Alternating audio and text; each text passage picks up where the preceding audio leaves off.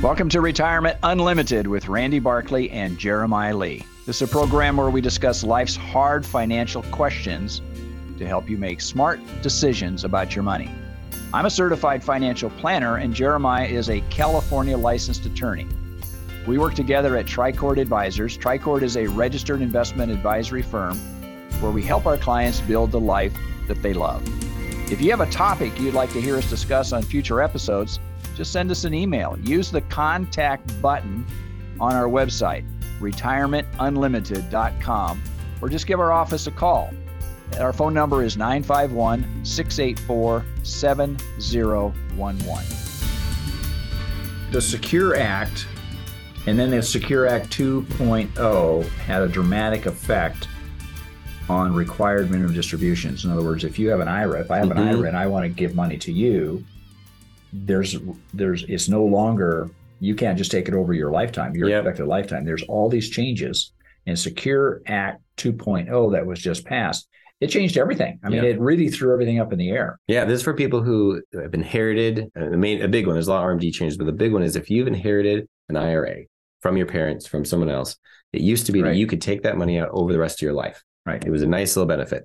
Whereas now they've changed the rules and they've changed them all over the place. So to tell someone, hey, how can I take this out? The answer is we need to sit down and look at the details. And it's not just you, it's your family, what you're trying to accomplish for your family. Yeah. It is really critically important that you have all those details so you get the right beneficiary designations.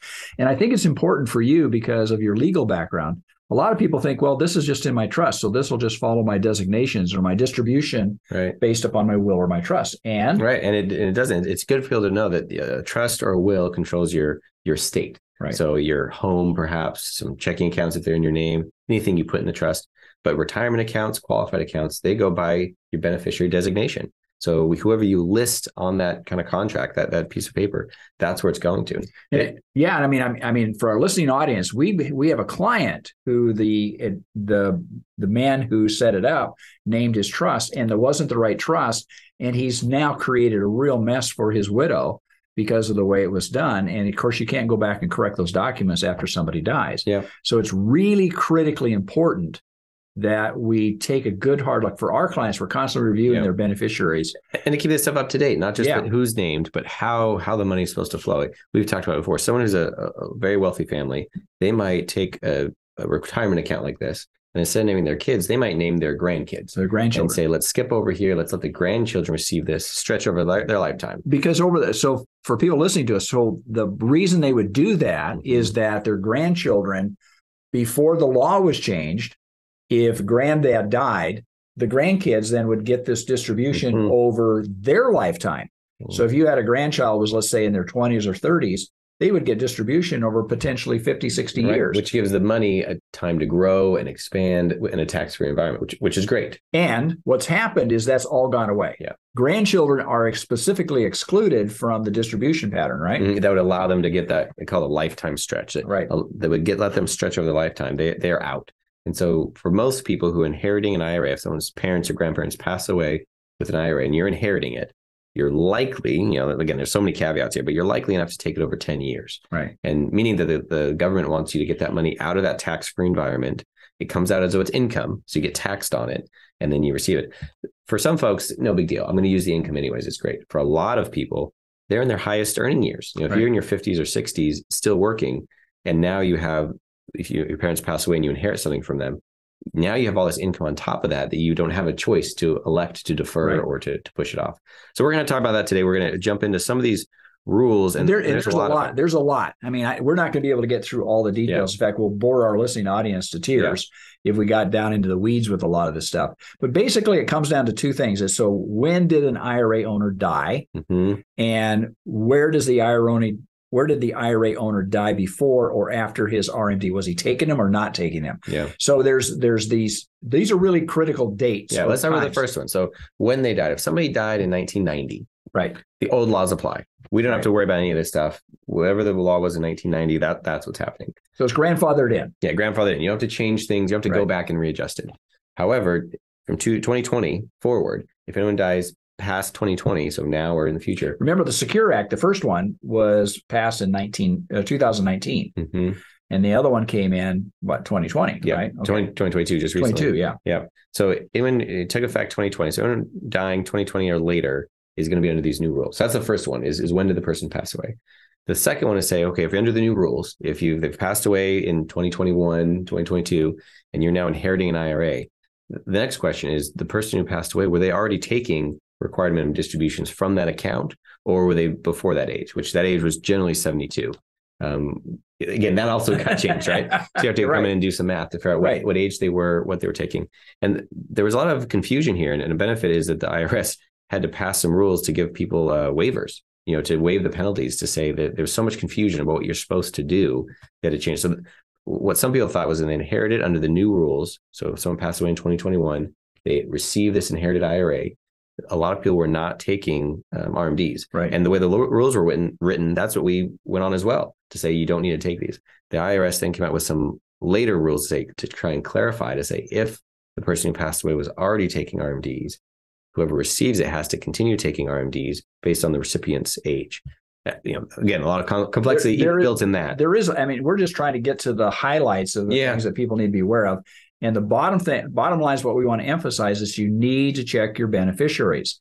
You think you've done it, and we find it often again, time and time again, that people have not really gone through and analyzed their beneficiaries because it does not follow your trust or your other estate plan like your will. Yeah, and they should for sure be coordinated. But a lot of people think that because I did a will once or I did a trust once, everything is covered, it's fine. Yeah. I'm just going to close the book. But really, you're right. It's a good moment to really examine these things, make sure they're coordinated. So let's talk about who is covered under the new act. Yeah. Obviously, the first one is surviving spouse. Yeah. But rather than using, they have some very specific terms that get confusing. We'll just say that this golden group, this very special group, I like that, is your spouse. If you pass away and your spouse inherits your IRA, they get to pretend it's theirs. They get to stretch it out over the rest of their life, kind of acting just like it was you. It's the golden group. Those rules have remained the same. Yes. So for someone who is permanently disabled or chronically ill, they'll have some exemptions there. So minor children get the stretch until they're 21, but exclusively it prohibits naming grandchildren. Mm-hmm. So if the IRA owner, the participant, names a grandchild as the primary beneficiary, is excluded on the rules. They're not eligible designated beneficiaries. But a minor child of the account owner, they get the stretch until they turn 21, and that goes to the 10, right? That goes to the 10 year. Yeah. So if I were to pass away and my kids inherited an IRA from me, they would be able to use their lifetime stretch until they reach 21. And at that point, then they have the 10 years, which is a benefit. It allows them to preserve a lot of that capital and not be forced to take it out. And the next one is disabled. Yeah. So if you have a child that's disabled as a primary beneficiary, there's very strict rules under the IRS that determine what a disabled person is. So we call it asset test. They have to meet this asset test by the IRS rules to be qualified as a eligible beneficiary under this rule. Right, to go through. And the other one is chronically ill individuals. So if you named a child, or let's say somebody that it was terminally ill or chronically ill or something like that, maybe had like MS or something like that. Again, there are specific rules. And individuals not more than 10 years younger than the IRA owner, or beneficiaries who are older than the IRA owners, plus any, it just gets really complex. It just keeps going down in the weeds. Right. And I see this one, that last one, I see the primary purpose is to cut out children. They're making it clear that if you are going to pass this to your kids, you're not going to get that lifetime stretch. Right. And so that's the kind of like this golden group of people. They get a lifetime stretch. It kind of feels like the old rules. Everybody else, is in this next bucket. And the first, maybe the silver bucket, they get a 10-year stretch. They get to take the money out over the course of 10 years. If the person who passed away had not been taking RMDs, they can decide what they want. Then the inheriting person can decide what they want to do. Take 0, 0, 0 and all of it. They could level it out. They could do a few different things. If the person who passed away had already been taking their RMDs, then someone who inherits it, even though they're under this 10-year rule, they need to take required minimum distributions each year and then get the whole account emptied by the 10th year. So just to kind of recap a little bit, because we've gone through, even just in this short time, we've gone through a lot of details. Yeah. So basically, if in fact you're receiving distributions from an IRA from your folks, from your parents, and it started prior to 2019, you're fine. Yeah. You're fine. That's not going to change. It's after that. So when is really important. The other thing is that are you an eligible defined beneficiary? Mm-hmm. And those requirements, those are very specific if you fall in the rule. So if your parent dies after a certain date or your spouse dies, you know, do you fall into this category? Mm-hmm. You know, I haven't seen anything about marriage. I haven't seen anything in the rules. Mm. So I wonder if somebody's just living together, do they name their partner? Mm. Is that going to be qualified as an eligible beneficiary? Yeah. I don't know. I don't see anything in language that talks about marriage. It says a spouse. Yeah, spouse. And in the rules, if they were, say your significant other was 11 years younger than you, they're probably going to get caught in this rule and have to go into the 10-year distribution. If they're 8 years younger than you, maybe you're fine. Maybe it's still functional, but that's a specific question that would depend on the specific situation. I think there's going to be a lot of misinterpretation of this and say, well, we've been together for 20 years. Yeah, I'm a common law husband or common law wife. I don't know it. I haven't read the language, so I don't know specifically, and I think that's going to be interpreted somewhere in court. Yeah, it probably will be. And so as we transition to the most favored group that gets a stretch, you get the 10-year group. And there's, I would say, this least favored group that only gets a 5-year stretch. And not to say you have to work to get there, but they've tried to make that a very small bucket. Right. It's usually mistakes. We've had clients where they've ended up there because there was mistakes. Before they came to us, they had set things up inappropriately. So that's kind of the framework. The piece that you just mentioned is really interesting of the trap. How are you going to get here? They've changed some of these rules on the penalties for this. A penalty for not taking an RMD, or required minimum distribution, used to be 50% is the penalty. So that's huge. You know, think if you had a $10,000 RMD that's supposed to come out, and then now you have to pay a $5,000 tax bill to the government because you forgot to take it. It's a massive penalty. And part of that is that my understanding is the IRS was not dedicating a lot of resources to enforce this. But if they caught you, if there was an audit, there's a very massive penalty. And so people would take the RMDs. Well, what they're shifting as part of this whole framework is that 50% penalty has gone down to 25. Mm-hmm. So it's a 25% penalty. But on top of that, if you remedy it, if you notice it and you fix it within a reasonable amount of time, and there's some rules of what that is, roughly 2 years or so, but there's some other rules on that. It goes down to a 10% penalty, which in my mind makes it much more of something that people can remedy. If your CPA notices it, hey, you're older now. And we've had clients who just through ignorance were kind of trapped, and they hadn't take RMDs from their deceased spouse or something like that. And immediately what we did is we got counsel and talked to a CPA and says, okay, what do we do? How to best fix this? And I think, so you couple that, these decreased penalties with, they also pass a 3-year statute of limitations saying, and there's some ambiguity there, but under the 10, once you file your tax return, a 1040 for most people, when you file that starts a 3-year clock. So they've reduced the penalties, put in a clear statute of limitations. And then as part of this, 2020, 2021, and 2022, there's been a lot of waivers of these penalties because of the confusion they created. Right. So with that, if you have a 3-year statute of limitations, in the last 3 years, everything's been waived, it gets people in a position where they get to, not to say walk away clean, but they get to start doing it right for 2023. And I think the most important thing we want to get across to you, the people that are watching this podcast and listening to us on the radio, this has changed, and it needs somebody to clarify it for you. If you have questions in your head, are my beneficiaries correct under the new law? And if you've been married maybe more than once, or you have children, you need to sort this out in such a way that it's clear for you what you want. And what I'm trying to get across is that if you've done your estate plan and you think you've satisfied all of your distribution requirements, that is not true. You have not. Beneficiary designation trumps an estate plan, and you have to be aware of what your beneficiary designations are. And you can't just name your trust, because that could be the worst thing you could do if it's not set up correctly. So for those of you that have questions, we challenge you. You should reach out to us, go to our website, or give us a call, 951-684-7011. Make sure you have clarity, because if you don't, the IRS is going to take a big hunk of your retirement accounts out. Stay tuned for our next section. We're going to talk about updates in Medicare and Social Security. Retirement is supposed to be a secure time. Are you secure? Do you and your loved ones have the information needed to make the right decisions about retirement? You need counsel, not another salesperson, an advisor that looks out for your interest more than theirs. This is Dennis Prager, and I'd like you to call Randy Barkley, a certified financial planner who's been serving the Inland Empire for over 26 years.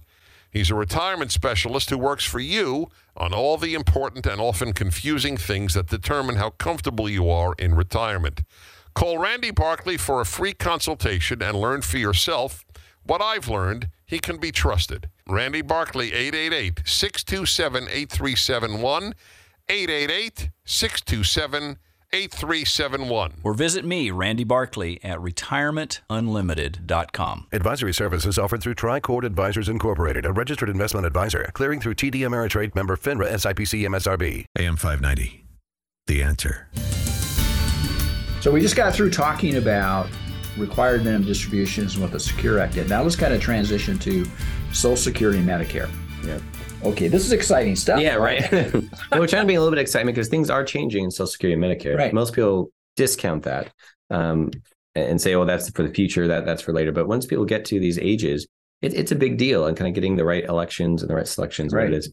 So Social Security back in 1979, 1981 had some really big increases. We were experiencing hyperinflation. They got some big increases. I wasn't on Social Security then, but I was alive. Yes, right, right. You're there. But then since then, it's been minimal. You know, right. They've been minimal adjustments. Well, right now, we're just the year 2023, we're having 8.7% cost of living adjustment, which is huge for Social Security. We've not had that type of increase in many, many years, decades even. So for a lot of folks, their checks are just getting bigger. And that reflects, you know, you joke about, you know, the price of eggs or all the gas was. I mean, those have been short-term spikes, but the longer-term inflation, the cost of living that we're experiencing, this is what this adjustment is for. Right. So they're trying to make Social Security recipients, their benefit to be adjusted to the cost of living adjustment. Now, again, this is only done once a year. So they do it through the year. So it's in your January. You know, you might have experienced cost of living adjustments or increased prices on goods that you buy, you know, last year prior to January, but the government does an analysis and then on January. So then your payments, now, again, they don't retract. We've never had deflation. I don't even, other than the Great Depression, I don't know if we've ever had deflation. And that was prior to Social Security. Yeah. We've always had inflation. That's one of the reasons why the government is always so concerned about deflation. They want to make sure it's kind of like the Goldilocks moment. We want to keep in a certain dollar amount. So about 2% has been seen like that mark of the benefit. And that's what the Federal Reserve is trying to get down to.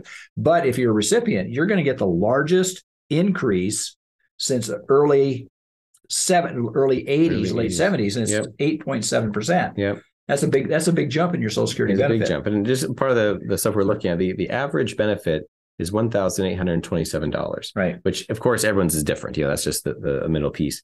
But that comes out to about almost $22,000 a year.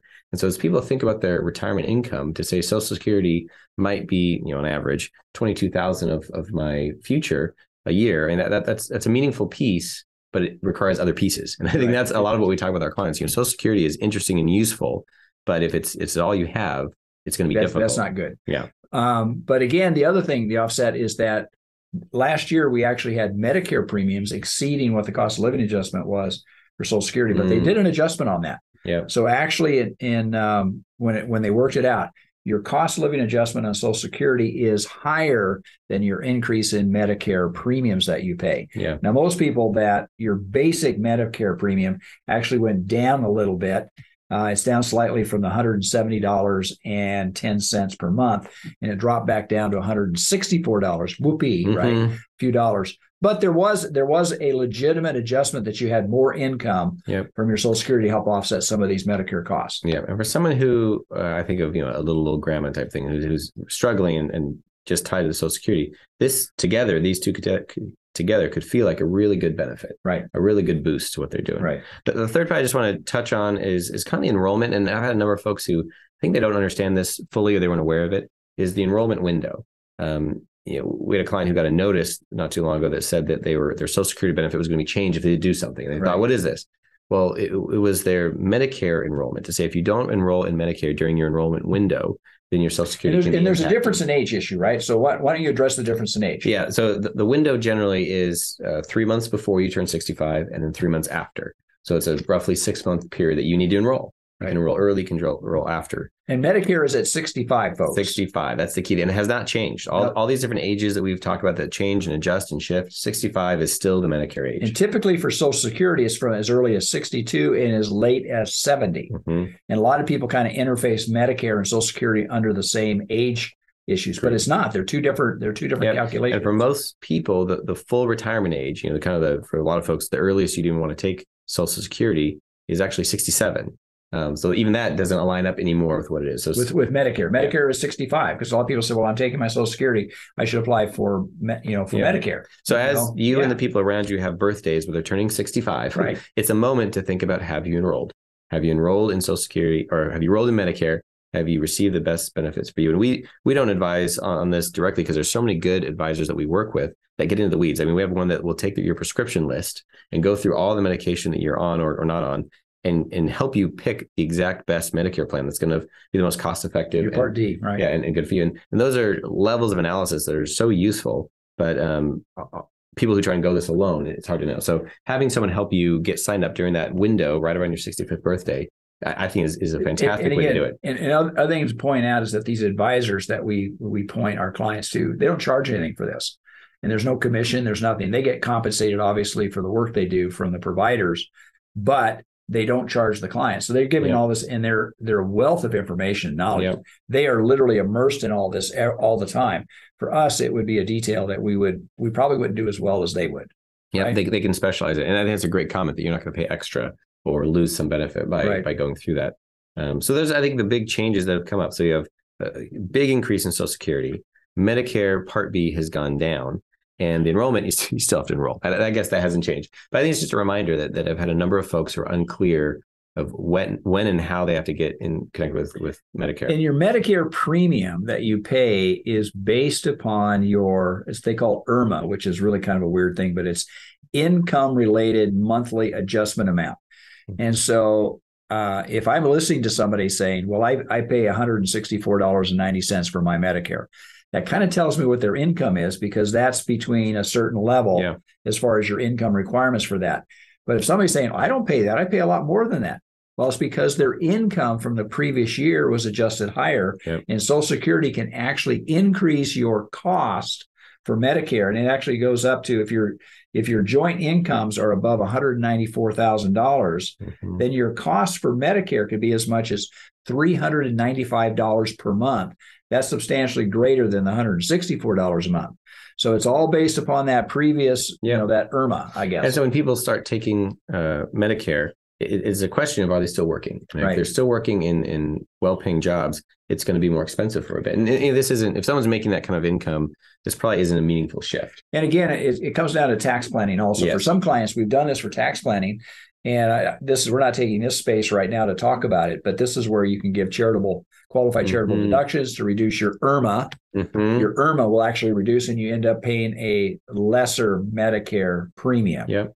Yeah. It all fits together. I think that's part of why we try to be holistic. Everything we do is to say it's not just, earlier segment, it's not just your trust. It's not just your beneficiary designations. And here, it's not just the amount you make. It's all of it working together. So if you've listened to our program today and you have questions, I really do encourage you to reach out to us. Either go to our website and go to the contact button. We'll reach out to you and schedule a time that we can talk to you. There's a lot of issues here, and it's a lot of detail. We can't cover them all in this particular segment of the program. So we encourage you to make the right steps so that we can help you make the smart decisions about your money. Until next week, folks. May you grow in wisdom and knowledge. Thank you for listening. Information and ideas discussed on this program are in the nature of general comment and cannot be relied upon as pertaining to your specific situation. Do not constitute legal or financial advice, and do not create an attorney-client or fiduciary relationship. Any examples or circumstances discussed are fictional. Listeners should consult their own financial advisor, tax consultant, or attorney, as well as conduct their own due diligence prior to making any decisions. Investments involve risk and the possibility of loss, including the loss of principal. All situations are different, and results may vary. Randy Barkley is a California life insurance agent, California license number 0518567, and Jeremiah Lee is a California licensed attorney and is responsible for this communication. Advisory services offered through Tricord Advisors Incorporated, a registered investment advisory firm.